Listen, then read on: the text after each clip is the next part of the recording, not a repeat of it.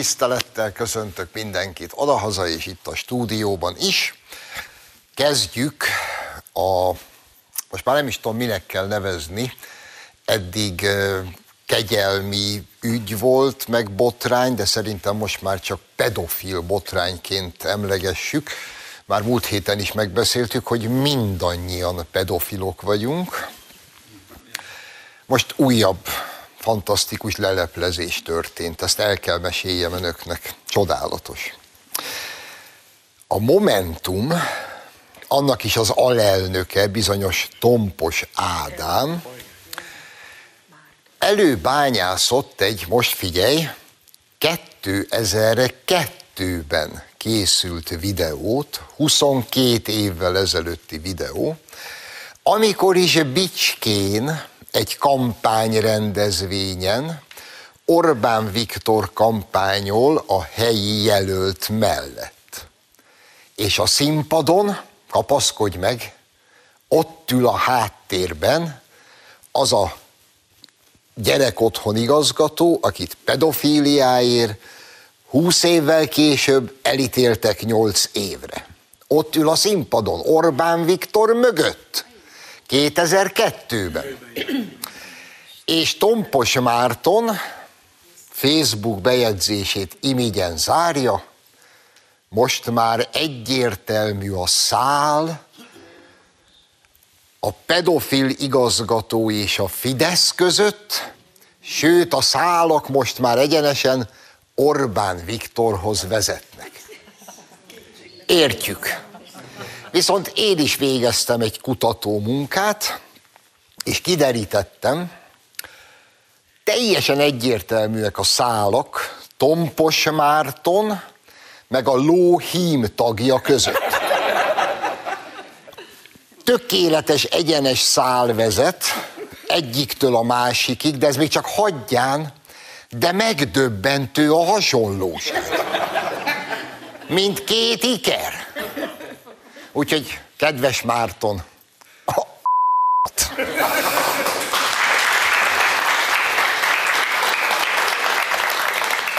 És akkor folytassuk ennél sokkal fontosabb dolgokkal. Ugye rengeteg probléma van a világban. Klíma, túlnépesedés, háborúk, de most végre megnyugodhatunk, mert közelebb kerültünk ismét egy lépéssel a világbékéhez, és a, az emberiség teljes boldogságához. Történt ugyanis, hogy a PETA nevű nemzetközi állatvédő szervezet, annak is holland tagozata csatlakozott az amerikai tagozat felhívásához, amely szerint, most figyelj, le,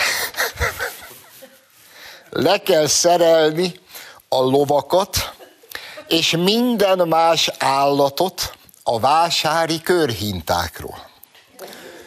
Ugyanis a körhinták állatfigurái akaratlanul is a kiszolgáltatott állatok tudatos kizsákmányolásának szimbólumai, és ezáltal a körhintákat használó gyermekekben torzulást, helytelen értékrendet alakítanak ki.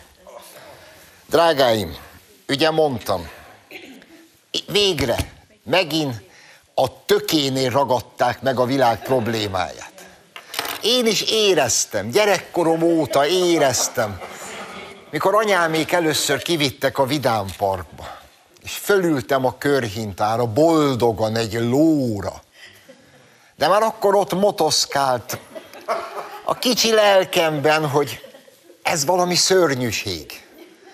A kiszolgáltatott állatok szimbólumán ülök.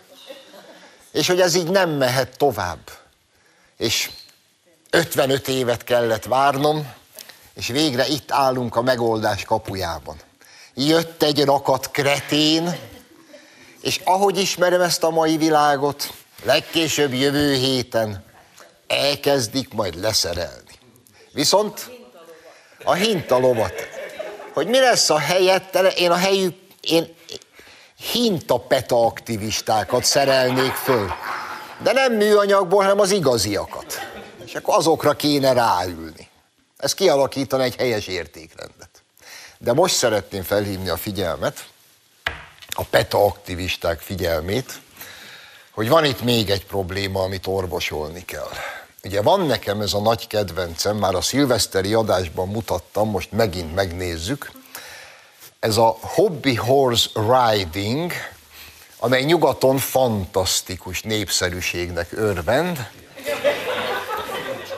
Ebből tele sportcsarnokok előtt versenyeket rendeznek, seprűnyérre szerelt, plüss lófejen, úgy csinálnak, mintha lovagolnának gyakorló elmebetegek.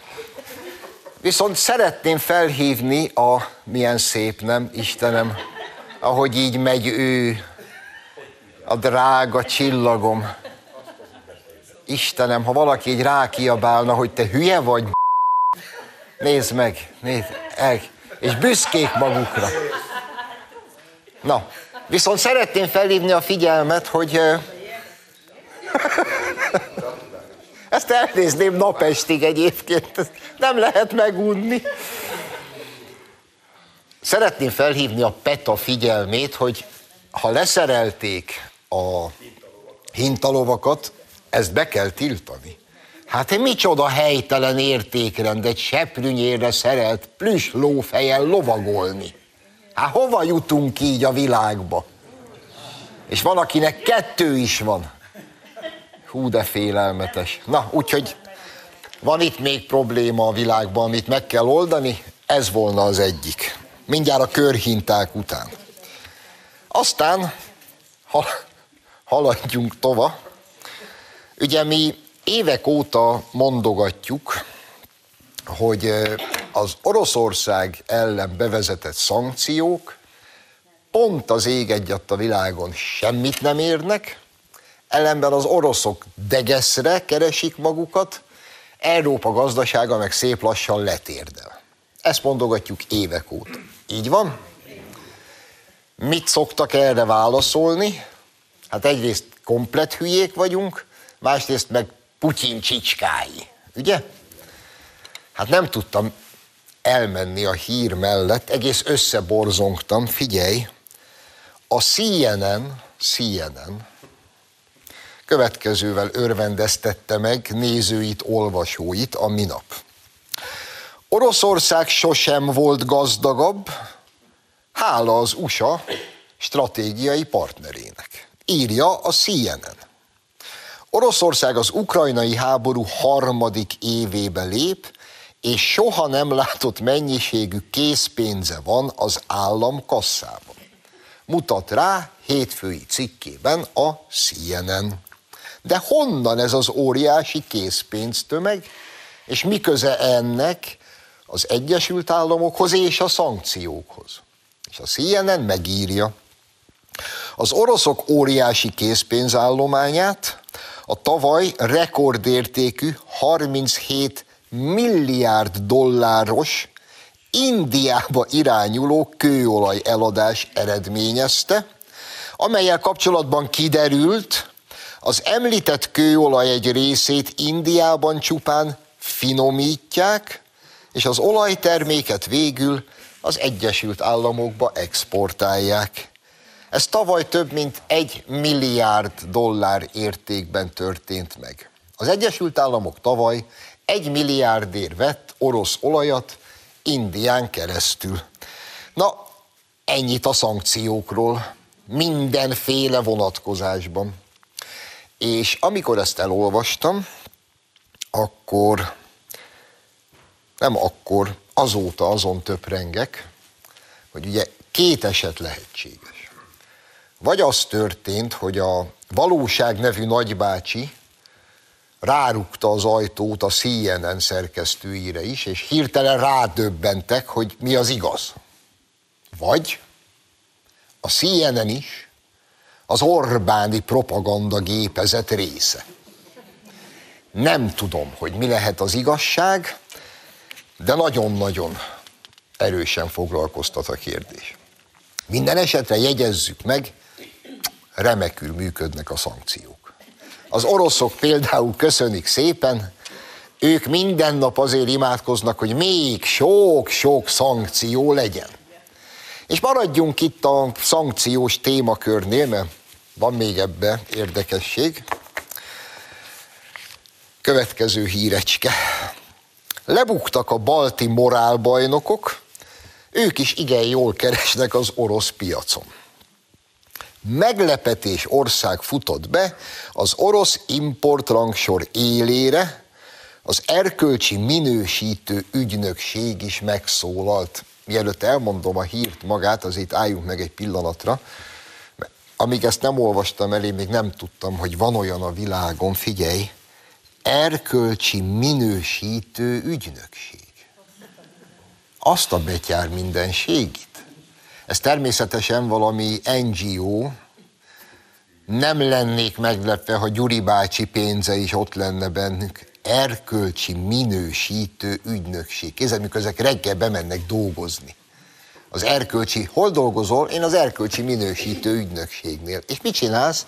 Erkölcsileg minősítek.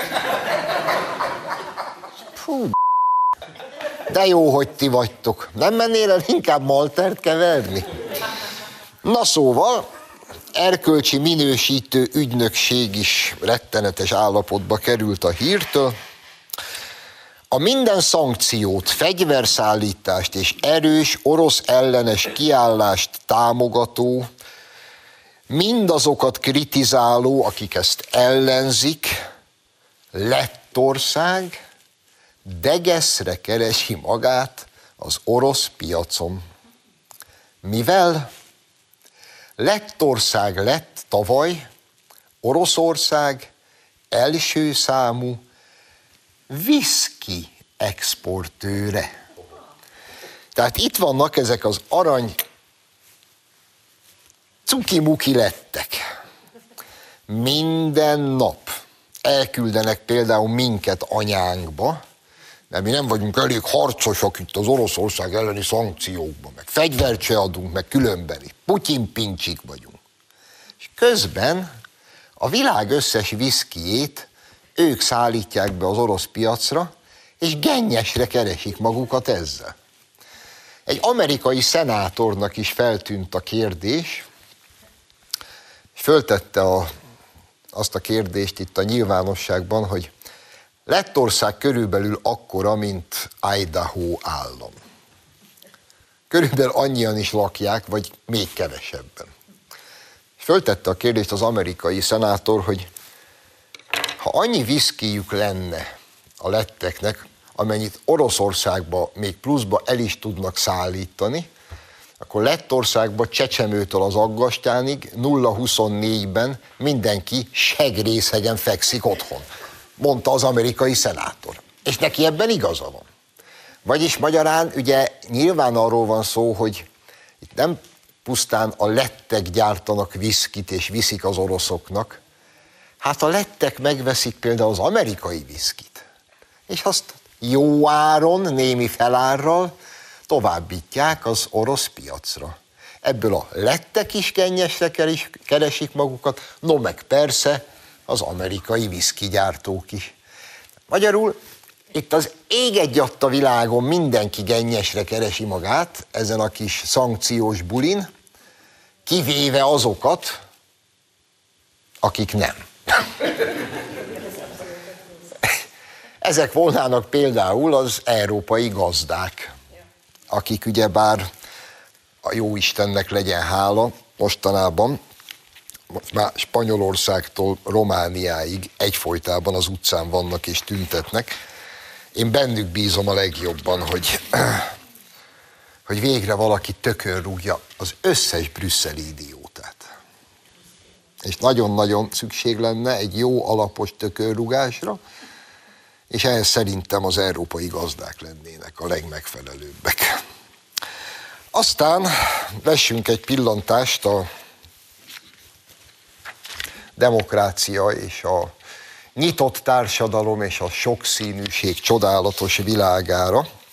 Történt ugyanis Belgiumban, hogy egy szocialista belga képviselő, aki egyben a belga parlament helyettes ház elnöke is, hát a sokszínűség és a nyitottság jegyében meghívott egy imámot, hogy azottan tartson egy ilyen ima délutánt a belga parlamentben. Azt ugyan még pontosan nem tudjuk, hogy kiknek, de hát éljen a sokszínűség, a nyitottság, a nyitott társadalom. Úgyhogy megérkezett a belga parlamentbe az iszlám vallási vezető, bizonyos Kuwari Muhammad Ansar Norani, és a csodálatos imájába mindjárt belefoglalta, hogy a zsidókat meg kell gyilkolni, illetve el kell őket rabolni. Erről imádkozott a belga parlamentben. A belga képviselők megnéztek, mint hal a szatyorba, hogy próbálták kitalálni, most ki a teljesen hülye. Ők, vagy a jó Muhammad, meg hogy egyáltalán mi történik. Én meg azt gondolom, hogy nem kell semmin se csodálkozni. Nem? Hát, ti hívtátok be őket. Nem csak a Muhammedet imádkozni most, hanem még azt a néhány milliót, amelyik elözöllötte a nyugati országokat.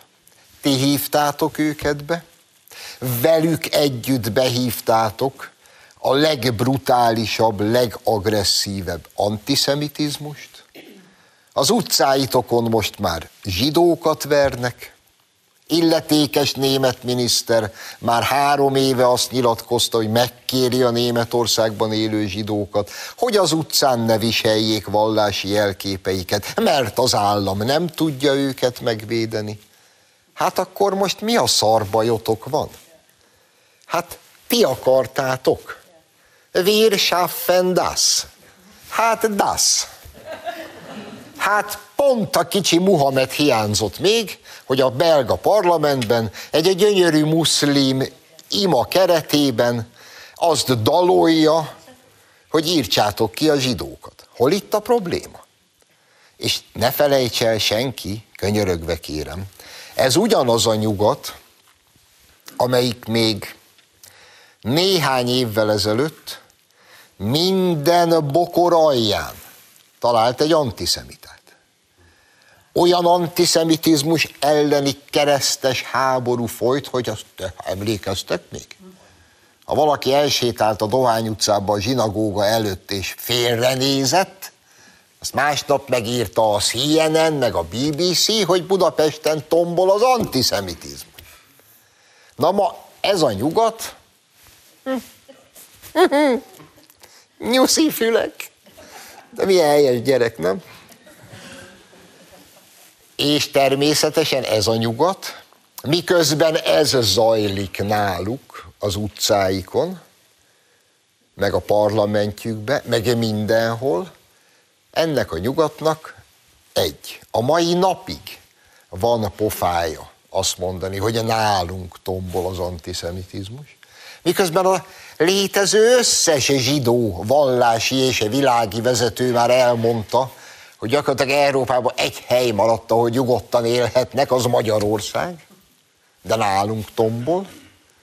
És természetesen az a nyugat, ahol még néhány évvel ezelőttig az volt a jelszó, erről hosszú tanulmányok, könyveket írtak, mi szerint az új antiszemitizmus az Izrael ellenesség.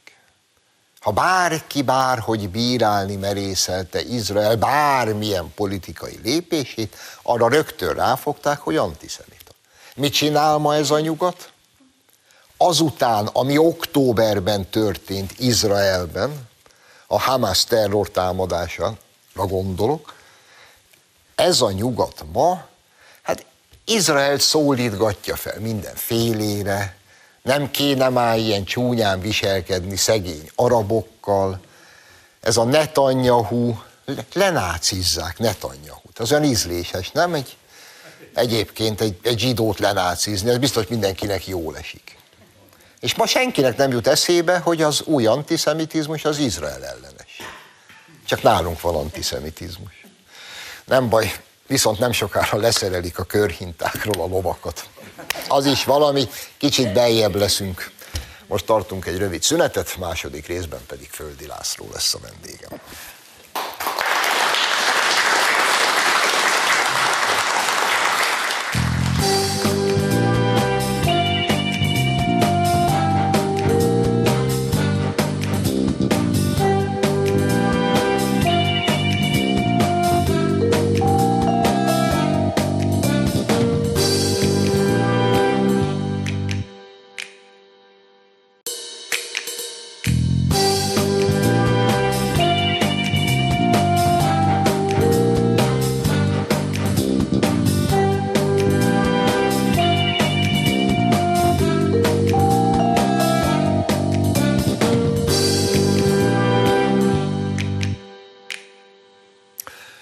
Folytatjuk az adást, vendégem tehát a stúdióban, Földi László, titkosszolgálati szakértő.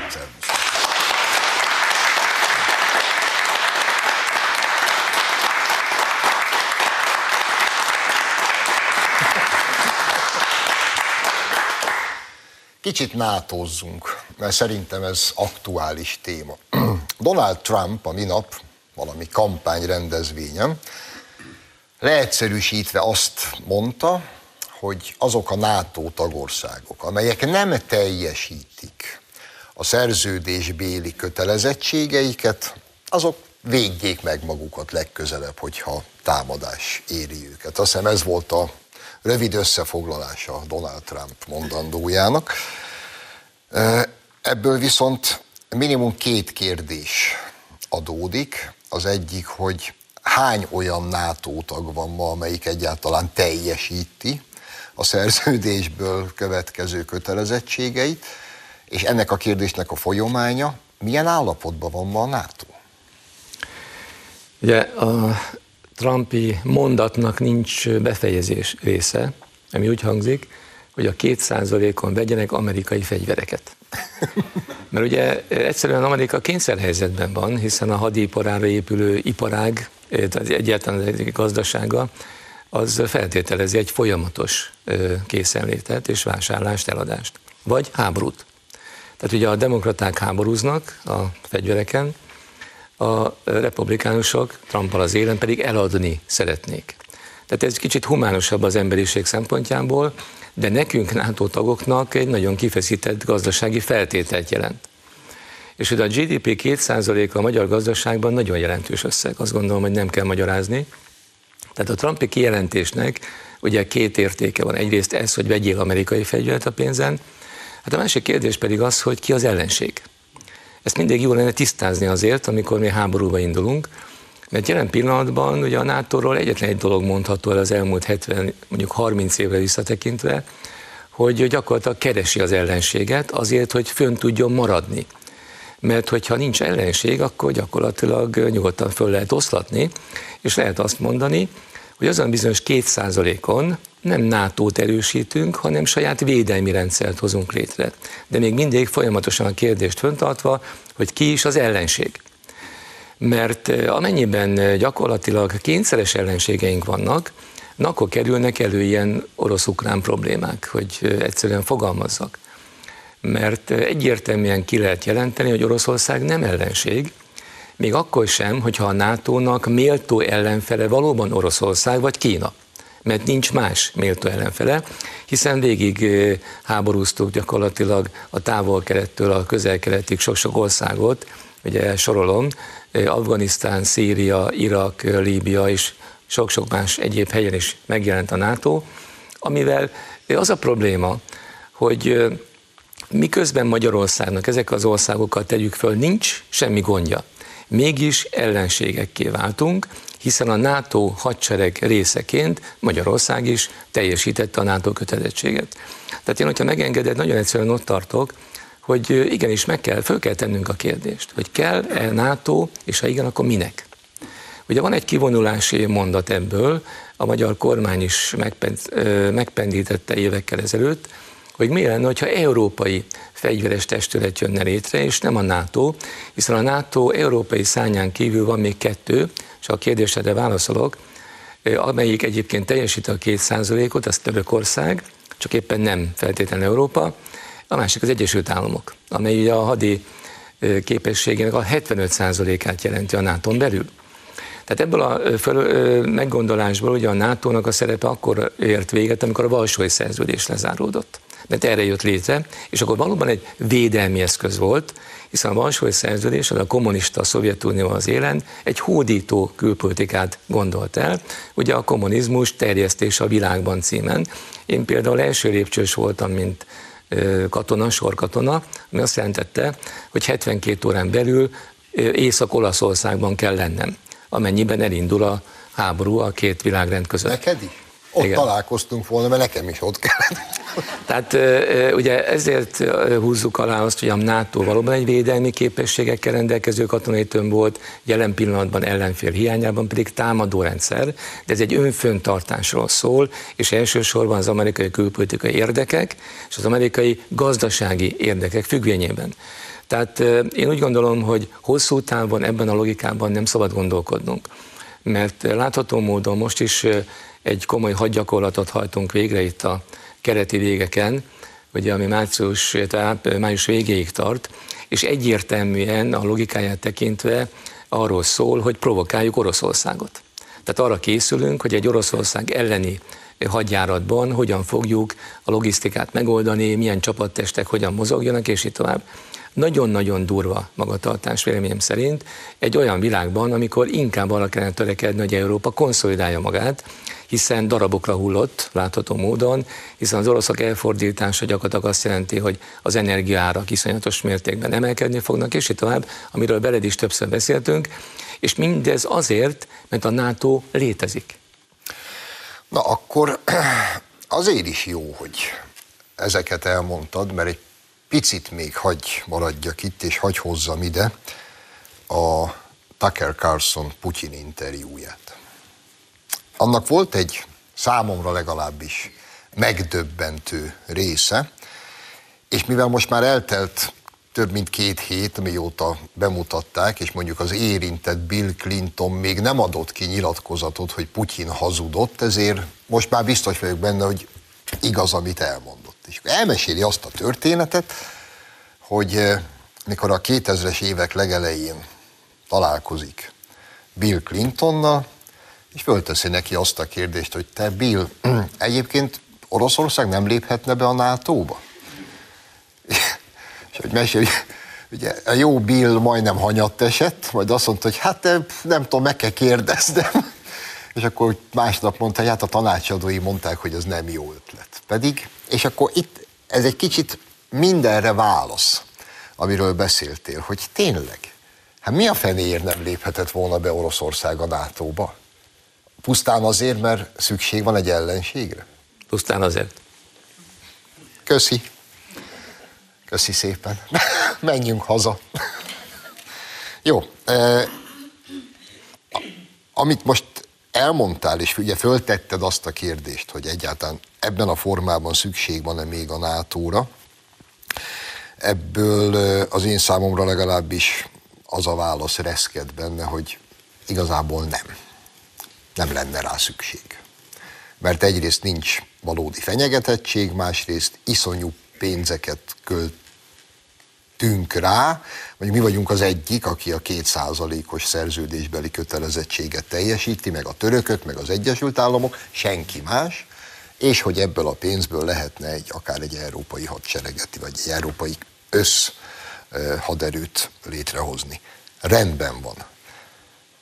Pusztán azért marad akkor fent, amit Trump mondott, hogy az Egyesült Államok hadipara piacot találjon? Ugye az a probléma, hogy a mi elvárásunk a Trumpi esetleges elnökséggel, ugye pont itt hibázik. Trump nyilvánvalóan más politikát fog képviselni, reményeink szerint, mint a demokraták tették, és ez nekünk jó. Ez jó Európának.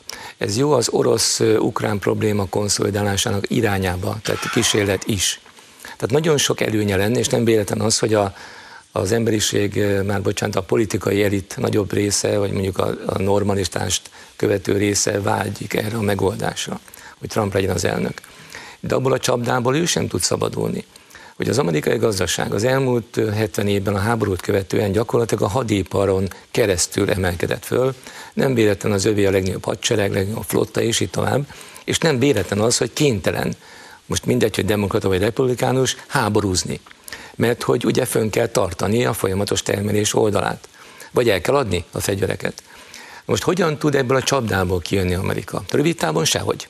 Hiszen nincs alternatív gazdasági struktúrája, ez persze nem azt jelenti, hogy mindenki Amerikában a hadiparnak dolgozik be, vagy ezt csinálja, de az alaptétel, amire fölépül tulajdonképpen a gazdaság struktúrája, az a hadipar. Ugye a Szilícium völgy megpróbálta átvenni ezt a szerepet.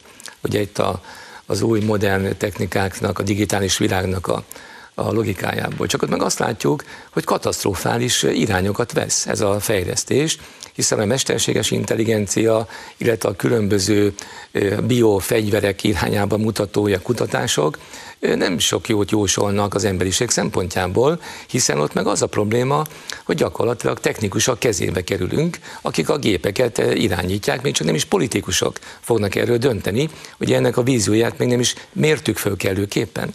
Tehát magyarul az nem jött be, hogy így pestélyesen fogalmazzak Amerika szempontjából. Ugye Amerika képtelen tudomásul venni, hogy nem globális világban kell gondolkodnia, az ő gazdasága egy nemzetgazdaságá kell, hogy visszaaraszoljon, de hát magyarázz el annak, aki egyszer már a világura volt, hogy menjél vissza, és legyél a többivel azonos értékű. Kénytelen lesz belátni, hiszen a világ megbomlott ilyen értelemben. De ez egy nagyon bonyolult folyamat következik, legalábbis az én logikám szerint. És úgy gondolom, hogy ennek az igazi alternatívája, többször elmondom, most is elmondom neked, tetszik vagy sem, a nemzeti létkérdések abszolút értékű visszaprognosztizálása. Magyarul nincsenek szövetségi rendszer koncepciók, vagy ha vannak, azok tévedések. És a tévedéseknek mindig olyan következménye van, ami újabb konfliktusokat gerjeszt. Tehát magyarul van, lesznek nagyok, és persze lesznek kicsik, mint ahogy mindig is voltak a történelemben de érték arányban egymást mondjuk úgy elfogadni vagy elutasítani képes rendszerek lesznek. Mert jelen pillanatban, hogyha akár a közönséget is megkérdeznénk, rendkívül bonyolult a világ. Sokszor nem értjük. Hát a szakértők sem, hát hogyha megfigyeljük a mondataikat, másnap egészen mást mondanak ugyanarról sokszor, hiszen annyira pörög és annyira érthetetlenné válnak egyébként tudatosan káosz teremtő rendszerek, hogy ezt tegyük gyorsan hozzá, amelyek pontosan arra törekednek, hogy a kibogozhatatlan külpolitikai érdekviszonyrendszerből hogyan tudnak ők hasznot húzni. Tehát magyarul nagyon bonyolult a helyzet egyébként is. Tehát minél egyszerűbbé tesszük a világunkat, annál könnyebben kezelhető. És hogyha az emberiségre visszatekintünk, melyik a legegyszerűbb forma? Hogyha egy országról beszélünk, ha egy nemzetről beszélünk, hogyha arról beszélünk, hogy mi itt Magyarországon hogyan gondoljuk a külpolitikát, és nem ahhoz képest, hogy Brüsszel hogyan gondolja, hogyan gondoljuk a gazdaságpolitikát, és megint nem ahhoz képest, hogy a globális tőke ezt hogyan szeretné, hanem mi ebben a világban hogyan szeretnénk. És hogyha szétnézünk, akkor azt látjuk, hogy Oroszország közel van olcsó energiája van, nagy piacot jelent számunkra. Amerika meg messze van, drága energiája van, és hogy úgy mondjam, nem feltétlenül a mi piacunk, ahogy mi ezt elképzeljük. Tehát itt nem az a kérdés, hogy kit szeretünk és kit nem. Kire eh, gondolunk, eh, mint például a lengyelek, eh, hát meglehetősen regisztráltan a történelmi múltat tekintve, hanem az a kérdés, hogy ma mit tud számunkra biztosítani az egyik és másik fél. És erre mondom azt, hogy a NATO nem tud pozitív élményt biztosítani külpolitikai értelemben, mert mindig csak Magyarország érdekeivel meg kell alkudnunk, amikor teszünk ilyet. Szerintem tökéletesen beleillik a mondandódba, amit akkor most felvetek. Én az első részben beszéltem erről, csak van egy aspektusa, amit tőled szeretnék megkérdezni. A CNN írta meg a minap, amiről mi évek óta beszélünk, hogy a Oroszország elleni szankciók az ég egy a világon semmit nem érnek, és egy példát hoz, az orosz államkasszába ennyi pénz még sose volt, és ennek többek között a szankciók az okai, és a CNN azt a példát hozza, hogy az oroszok a világ összes olaját Indiába exportálják, ott egy kicsit finomítják, és Indiából veszi meg az Egyesült Államok.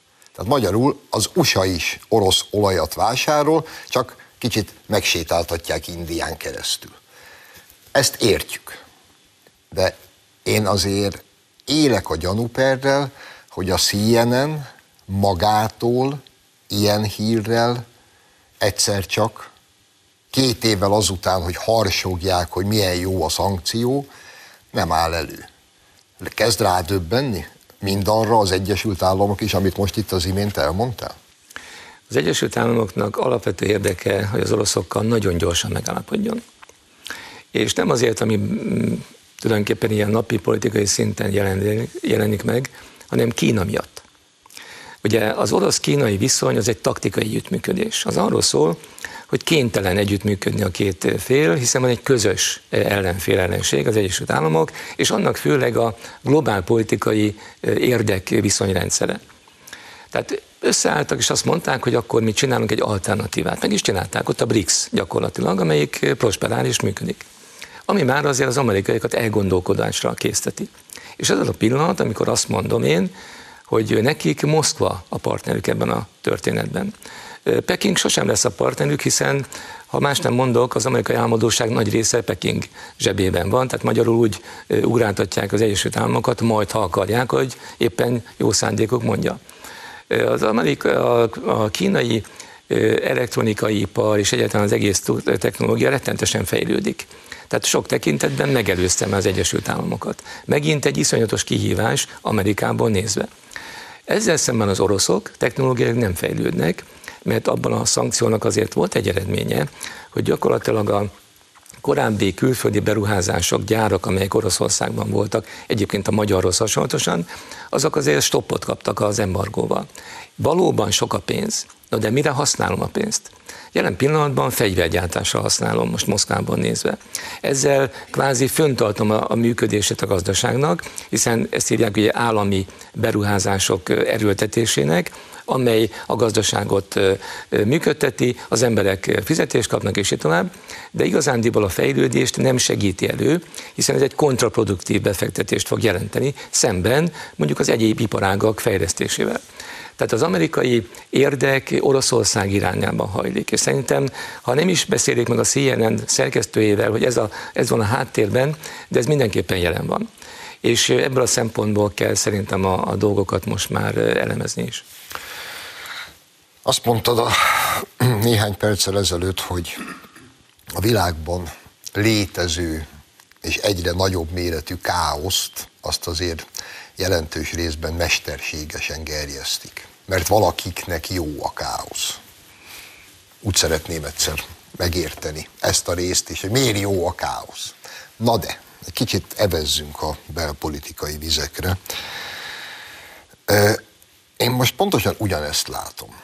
Nevezhetem káoszgerjesztésnek, vagy destabilizációs kampánynak, ami folyik itt a elnöki kegyelem örvén, ürügyén, és az az én kérdésem, hogy egyrészt igazam van-e ebben, vagy ez pusztán itt a dolgok természetes menetrendje, és ha igazam van, akkor ezt vajon tényleg influencerek, meg ellenzéki pártvezetők maguktól találják ki? Vagy vannak tanácsadóik?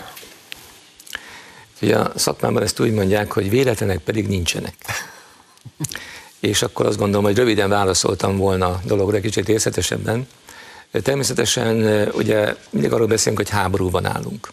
A háborúnak eszközrendszere van. Egyik a fegyver, másik az információ, amik a befolyásolás, negyedik bizonyos szakmai fölkészültség, titkosszolgálat és egyéb, amelyek és akiknek a dolga az, hogy a háborút megnyerjék az egyik vagy másik oldalon.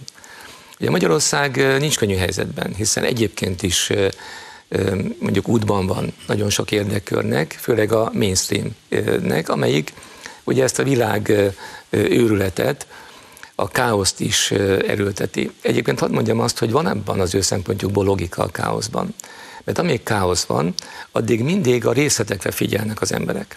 és nem figyelik a mögöttest. Most ők mindig stratégiában gondolkodnak, mindig a stratégiát építik. És hogyha elfedhetik ezzel a bizonyos ködös, homályos, káoszos világgal, akkor mire mi fölébredünk, hogy hoho, megint, megint, megint mi történt, addigra már megtörtént. Tehát a káosz egyrészt ezért fontos. Másrészt azért fontos, mert egy idő után megunjuk a káoszt. Mi a társadalmak, az emberek. És azt fogjuk mondani, jön, jöjjön valaki, és csináljon rendet. És akkor majd ők jönnek. Miért jönnek ők? Mert náluk a pénz, náluk erre a stratégia, náluk a folyamatos fölkészültség, standby állapot, hogy rá tudok mozdulni a kihívásokra. Tehát a káosznak van sajnos egy belső logikája, ismétlem, nem nekünk jó, de van akinek jó. Most ugye a dologra visszatérve, tehát én azt gondolom, hogy ezek a bizonyos influencerek, ezek nem képzett emberek politikai értelemben. És nyilván a maguk nemében jók, hiszen ezért megy a tömeg utánuk, amit nekik ebben tudniuk kell, azt tudják. De számomra elfogadhatatlan az, hogy ők politizálnak, és politikát csinálnak. Politizáljanak akkor, amikor elmennek szavazni, ahogy mindenki más. És politizáljanak akkor, amikor társaságban elmondják a véleményüket, vagy ha valaki megkérdezi de nincs joguk úgy politizálni, hogy mivel emberek fölött befolyással rendelkeznek, hiszen egy, egy-egy koncert, az Azária, hogyha jól tudom, az kb. két másodperc alatt tölti meg ugye a nagy stadionokat, és nem csak Magyarországon hozzáteszem.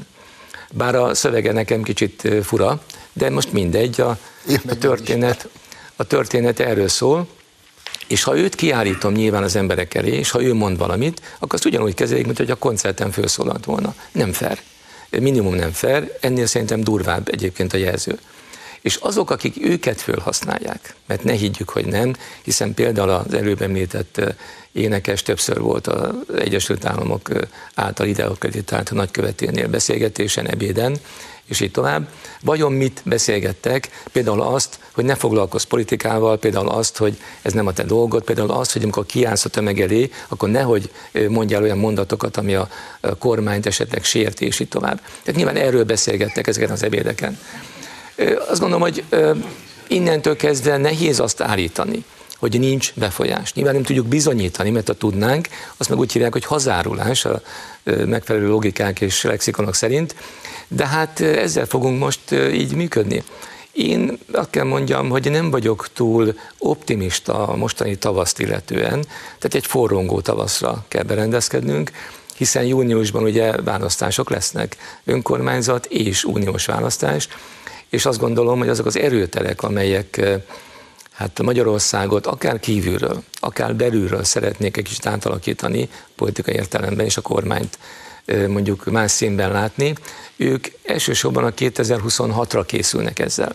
Tehát most lesz egy fölmérés, hogy tudnak mozgósítani, kik akikre számíthatnak, kik azok, akik vezérek lehetnek, kik a majdani kormány, esetleges árnyék kormány jelöltjei. Ezt mind szépen kipróbálják, azt is, hogy hogyan mozdul erre tulajdonképpen a társadalmunk, és milyen végeredményt hoz. Jó. Erre is választ kaptam akkor.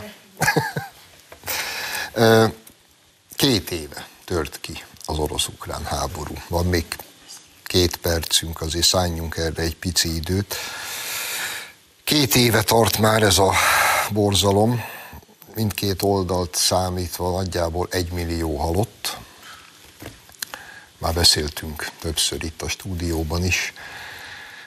Most már két helyről is ismerjük azt a történetet, hogy egy hónappal a háború kitörése után alá lehetett volna írni a béke megállapodást, mert erre mind az orosz, mind az ukrán fél készen állt, csak megérkezett Washingtonból a parancs az ukránoknak, hogy nem.